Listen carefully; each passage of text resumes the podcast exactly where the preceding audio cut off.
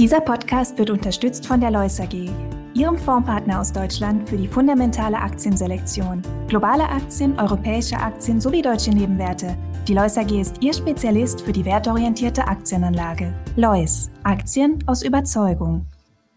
In dieser Episode sprechen wir über die Key Takeaways der Berkshire Hathaway Versammlung und über das X-Date.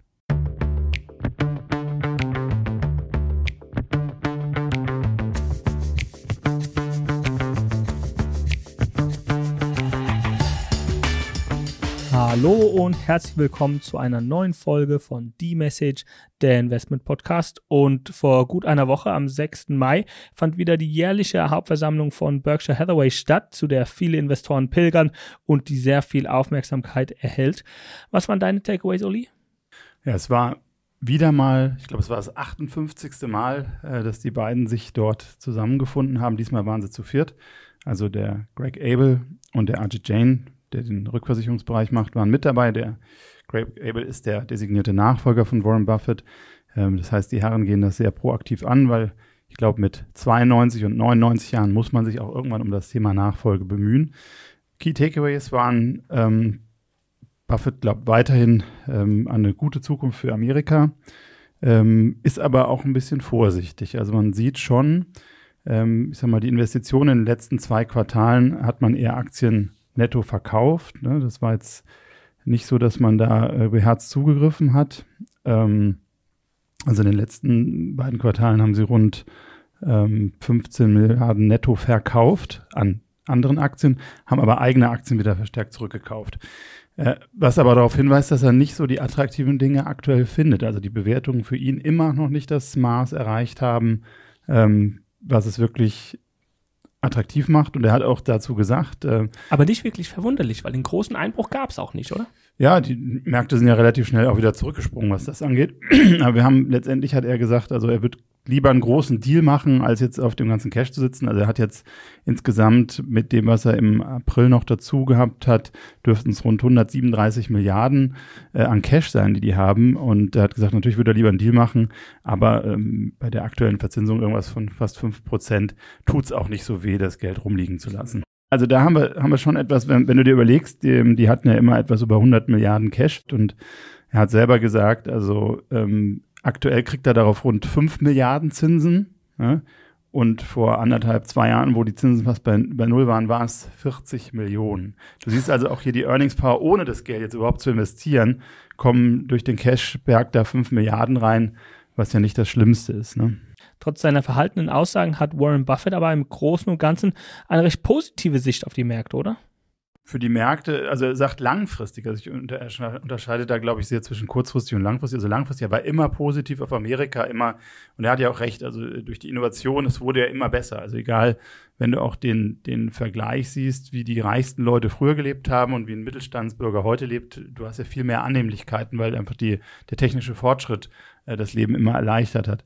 Kurzfristig sieht man schon, also auch bei den Operations, gab es leichte Rückgänge bei Burlington Northern Santa Fe und bei Berkshire Hathaway Energy.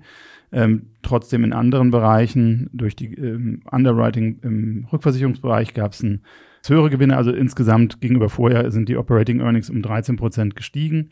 Aber er hat auch gesagt, also er sieht aus vielen ähm, operativen Bereichen, dass es etwas schwächer läuft. Also da war er schon so, dass er gesagt hat, ähm, ein bisschen ähm, gedämpfte Stimmung, dass er einfach sagt, das ist jetzt nicht so ähm, nicht so gut. Also er sagte, dass einige Gewinne bei verschiedenen äh, Business, die die der die Berkshire hält, eben äh, runterkommen. Also er ist ähm, ja das, das ist das eine, was er sagt. Also er warnt von einem gewissen wirtschaftlichen Abschwung, sagt aber auch, dass ähm, generell viele Dinge auch teuer sind an den Märkten. Also es ist einfach etwas, was aber ihn auch auszeichnet, er hat die Geduld, also Patience, einfach auch nichts zu tun oder auf dem Cash zu sitzen. Und wie, wie eingangs besprochen, äh, wenn du darauf fünf Prozent Zinsen kriegst, äh, ist das nicht das Schlechteste. Wir sehen auch, also er hat, wie gesagt, haben wir auch vorher schon mal gesprochen, viele Bankaktien hat er verkauft oder deutlich reduziert, die er auch jahrelang gehalten hat. Aber trotzdem hält er ja noch einiges an Bankaktien. Er hält immer noch die Bank of America, genau mit einer großen Position. Äh, aber ansonsten hat er sich da etwas verabschiedet. Was ich eigentlich ganz interessant finde, wenn man sich Berkshire mal so anschaut, also die Evolution auch von Warren Buffett früher ähm, ähm, Graham-Style, diese Net-Nets, also reines Value Investing dann auch durch Manga geprägt, eher dieses Compounding, dass man eben sagt, ich kaufe lieber gute Business zu, äh, zu einem äh, fairen Preis als faire Business zum guten Preis. Das ist etwas, aber in den letzten Jahren sieht man eigentlich, dass er sich auch woanders hin bewegt hat, nämlich zu kapitalintensiven Geschäftsmodellen. Wir haben den Kauf von Burlington North und Santa Fe, von Berkshire Hathaway. Energy. Das sind eigentlich alles Sachen, wo du sehr viel Kapital reintun musst, was natürlich auch gleichzeitig einen, einen Mode, also einen Burggraben, einen Schutz gibt. Und da muss man sagen, das sieht man eben schon, wenn man sich überlegt, dass Berkshire mit einem Asset, insgesamt Assets von 158 Milliarden, eigentlich der größte Infrastrukturwert. Also es gibt keine Firma in den USA, die mehr Infrastruktur hält als Berkshire Hathaway. Das ist ein Teil, wenn man dann auf Inflation geht, das sind Assets, also Infrastrukturassets, die eigentlich auch einen Inflationsschutz bieten. Und wenn ich mir dann anschaue, dass er noch die Ölwerte mit Oxy und Chevron hat und mit Apple diesen Supercompounder, ist eigentlich die Berkshire-Aktie selber keine Anlageempfehlung an dieser Stelle, ähm, aber ein sehr guter Inflationsschutz auch. Und wir sehen, also die haben in den letzten paar Jahren rund 60 Milliarden äh, für Rückkäufe in den letzten drei Jahren, glaube ich, und in den letzten fünf Jahren irgendwie 11 Prozent der eigenen Aktien zurückgekauft. Also es ist etwas, wenn du jetzt sagst, ich kaufe die Aktie, lass die liegen, äh, wenn die zu billig wird, kaufen die die selber zurück, ansonsten machen die hoffentlich smarte Deals, ist langfristig eine sehr interessante Sache. Da du auch schon die Berkshire Hathaway Energy erwähnt hast, wie ist seine Einschätzung zur aktuellen Energiethematik? Ja, also er war da fast schon auf dem Kurs der Grünen hier, muss man sagen. Also er hat gesagt, man bräuchte eigentlich eine Art Kriegswirtschaft, also dass man wirklich hingeht und äh, er sagt, wir haben die ganzen Bundesstaaten, die müssen viel enger zusammenarbeiten. Das, er, er sieht die Notwendigkeit, was auch, auch ganz interessant ist, diese Notwendigkeit, da viel zu tun und ähm, sagt, wir müssten eigentlich da stärker an einem Strang ziehen, zusammenarbeiten und dann äh, bräuchte man vielleicht doch einen starken Mann, der diese Maßnahmen einfach umsetzt und diesen Umbau äh, forciert. Also sagt, das Geld ist da, die Leute sind da und das Ziel ist auch offensichtlich, aber irgendwie schaffen wir es nicht. Also das ist, fand ich ganz interessant. Aber für diesen um, großen Umbau brauchen wir auch viel, viel Geld. Da brauchst du viel Geld, da haben wir das äh, IRA-Programm ja zum Beispiel, Inflation Reduction Act. Aber ist der nicht durch das äh, Thema Debt Ceiling in Gefahr? Ja, das ist jetzt wieder ein ganz anderes Thema, äh, wo du hingehst. Aber ähm, vielleicht für die Zuhörer, Debt Ceiling ist eine Sache, die gibt's äh, im Prinzip, vielleicht erkläre ich kurz, was es ist. Also 1917 hat der Kongress eine Schuldenobergrenze ähm, geschaffen. Also das muss man sich vorstellen wie so eine Dispo-Linie, ein Dispo-Kredit bei deinem Girokonto. Jetzt hat äh, aber der Kongress eigentlich in den letzten, ähm, ja, wie viel sind's 106 Jahren äh, eigentlich diese Schuldenobergrenze immer wieder erhöht und zwar 87 Mal. Ähm, also das hin und wieder gab es da mal Probleme. Ich meine, 49 Mal haben es die Republikaner erhöht, irgendwie 29 Mal die Demokraten. Also in Summe hat man es eigentlich immer erhöht. Hin, hier und da gab es mal ein bisschen Stress, was dann an den Märkten auch zu Stress führte. Ähm, also die Gesamtverschuldung und Schuldenobergrenze liegen jetzt aktuell bei rund 31,4 Billionen US-Dollar, also ein ganz schön großer Dispo, mag man sagen. Manchmal verstehe ich die Diskussion selber darum nicht so ganz, weil letztendlich, du kannst dein Dispo immer weiter erhöhen, Olli, aber du zahlst ja nie die Schulden zurück. Das Problem geht ja eigentlich dicht weg. Aber das Problem ist, wenn wir diesen äh, Default quasi haben, also wenn diese Schuldengrenze nicht, über, äh, nicht erhöht wird. Und wir sind ganz nah dran. Wir sind ganz nah dran. Also Janet Yellen hat gesagt, am 1. Juni äh, kann es dann schon dazu führen, dass man nicht mehr zahlen kann. Das war vor ein paar Jahren, erinnere ich mich, war es auch so, dann würden die Staatsbediensteten nicht mehr bezahlt. Also es hat schon weitreichende Konsequenzen. Äh, also wenn selbst wenn es nicht zu einem Zahlungsausfall kommt, würde das Erreichen der Schuldenobergrenze schon die Fähigkeit der Regierung beeinträchtigen, eben gewisse Sachen zu finanzieren, also zum Beispiel ähm, für Verteidigung, Medicare, Sozialversicherung. Also wenn das passiert, das wird auch so schön als X-Date äh, bezeichnet, ähm, dann ist es etwas, was äh, Konsequenzen hat. Ne? Das könnte auch dazu führen, dass äh, die Schulden der USA von Ratingagenturen abgestuft werden. Dadurch würden auch die Kreditkosten steigen, Verbrauchervertrauen sinken. Also da gibt's, da, also wenn das passiert, wird das Auswirkungen haben. Deshalb auch äh, Christian Lindner eben gesagt, we have to avoid further risks, also auch die Nervosität, äh, die, die, die Wellen, die das halt weltweit schlagen könnte und auch in einigen Portfolios, wenn du sagst, du hast dann eben äh, bestimmte Ratings an Staatsschulden, musst die dann vielleicht verkaufen aufgrund der Statuten. Also ich glaube, man kann sich nicht noch nicht so wirklich ausmalen, was das bedeuten würde. Ich glaube, definitiv würde es zu einem gewissen Stresspunkt an den Markt, Märkten führen. Und Goldman hat dazu eine Studie ge, ähm, gesagt und gesagt, dass ein Bruch der Schuldenübergrenze etwa ein Zehntel der US-Wirtschaftsaktivität sofort zum Erliegen bringen würde. Also gibt es diverse Studien, können wir auch gerne in den Shownotes verlinken. Aber ähm, das ist etwas, was, wenn das nicht weiter hochgeschoben wird, die Schuldenübergrenze kurzfristig an den Märkten doch zu Problemen führen könnte. Ich glaube, man hat sich am Ende, haben sich die Parteien immer wieder zusammengerauft.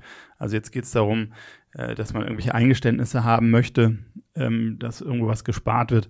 Bis jetzt am Ende hat es immer dazu geführt, dass es einfach erhöht wurde, weil man schneidet sich ja nur ins eigene Fleisch. Ähm, das ist so, als wenn du dich mit deiner Frau streitest, äh, können wir das jetzt noch kaufen oder nicht äh, und den Dispo erhöhen. Aber am Ende ist es ja vielleicht in eurer beiden Interesse und ihr macht es trotzdem. Aber wenn es den Märkten weniger wehtut, den sogenannten Dispo zu erhöhen, dann ist das eigentlich die offensichtliche aus, äh, die Wahl, oder? Das war bis jetzt immer die Konsequenz auch dessen. Ähm, ich glaube, jetzt durch die gestiegenen Zinsen, die wir einfach sehen, dass einfach doch so viel mehr an Zinskosten anfallen. Also ich glaube, wir sind langsam bei dem Spiel vielleicht jetzt doch mal an einen Punkt gelangt, wo es richtig wehtut. Denn wir hatten ja auch in Europa jahrelang steigende Staatsverschuldung, wobei die Zinslast durch diese stetig gesunkenen Zinsen, du hattest eine höhere Verschuldung, aber geringere Zinszahlung. Und das ist mit dem Dreh der Zinsen jetzt vorbei. So, lass uns nochmal zurück zur Hauptversammlung äh, springen, denn kannst du nochmal deine zwei bis drei Key Takeaways der Hauptversammlung ansprechen? Mhm. Ja, also ich fand es interessant. Manga hat gesagt, Value Investing will become harder because the market is getting more competitive. Also du hast immer mehr Leute, die sich nach Investments umschauen, was ja auch klar ist. Das heißt, äh, man sollte, äh, also er hat den Rat gegeben als Investor oder als Value Investor, dass man mit niedrigeren Renditen in der Zukunft zufrieden sein sollte. Das war das eine Takeaway. Ähm, dann gab es noch das Thema Diversification is only useful for those who don't know what they are doing. Ja, fand ich auch ganz interessant. Ähm, Kontrovers, weil Diversifikation im Asset Management ist das Thema. Ja, wenn man aber genau weiß, was man hat, kann das natürlich auch helfen. Ne? Ähm, wie immer haben sie gesagt, ähm, von wegen das Beste, was ein Investor machen kann, ist all, jede Zeit zu lernen. Also Knowledge Compound äh, hat auch ein Compounding. Ähm, und letztendlich zum Thema Finanzplanung, Buffett hat gesagt, keine Fehler machen, die einen ruinieren können. Ne? Gebe weniger aus, als du verdienst, also leg was zur Seite. Vermeide Schulden, außer für eine Hypothek. Das waren so die Sachen. Und den besten Satz fand ich eigentlich, was er gesagt hat, what gives you opportunities is other people doing dumb things. Ja, also sagt, wenn andere Leute blöde Sachen machen und das Niedrigzinsumfeld hat er vielleicht auch zu beigetragen, hat gesagt, in seinen 58 Jahren, seitdem er die Berkshire eben ähm, veranlagt oder verwaltet, ähm, gibt es immer mehr äh, Leute, die dumme äh, Dinge machen und auch immer größere dumme Dinge machen, ja. Und äh, die, ähm, der Grund dahinter ist zum Teil auch, weil man das Geld von anderen Leuten so, so viel einfacher bekommt als früher, als sie damit gestartet sind. Also das ist vielleicht nochmal das eine und deshalb meine Message. Hier die Message hören, etwas lernen und hoffentlich bessere Entscheidungen treffen. Bis zum nächsten Mal bei D-Message, der Investment Podcast. Thank you.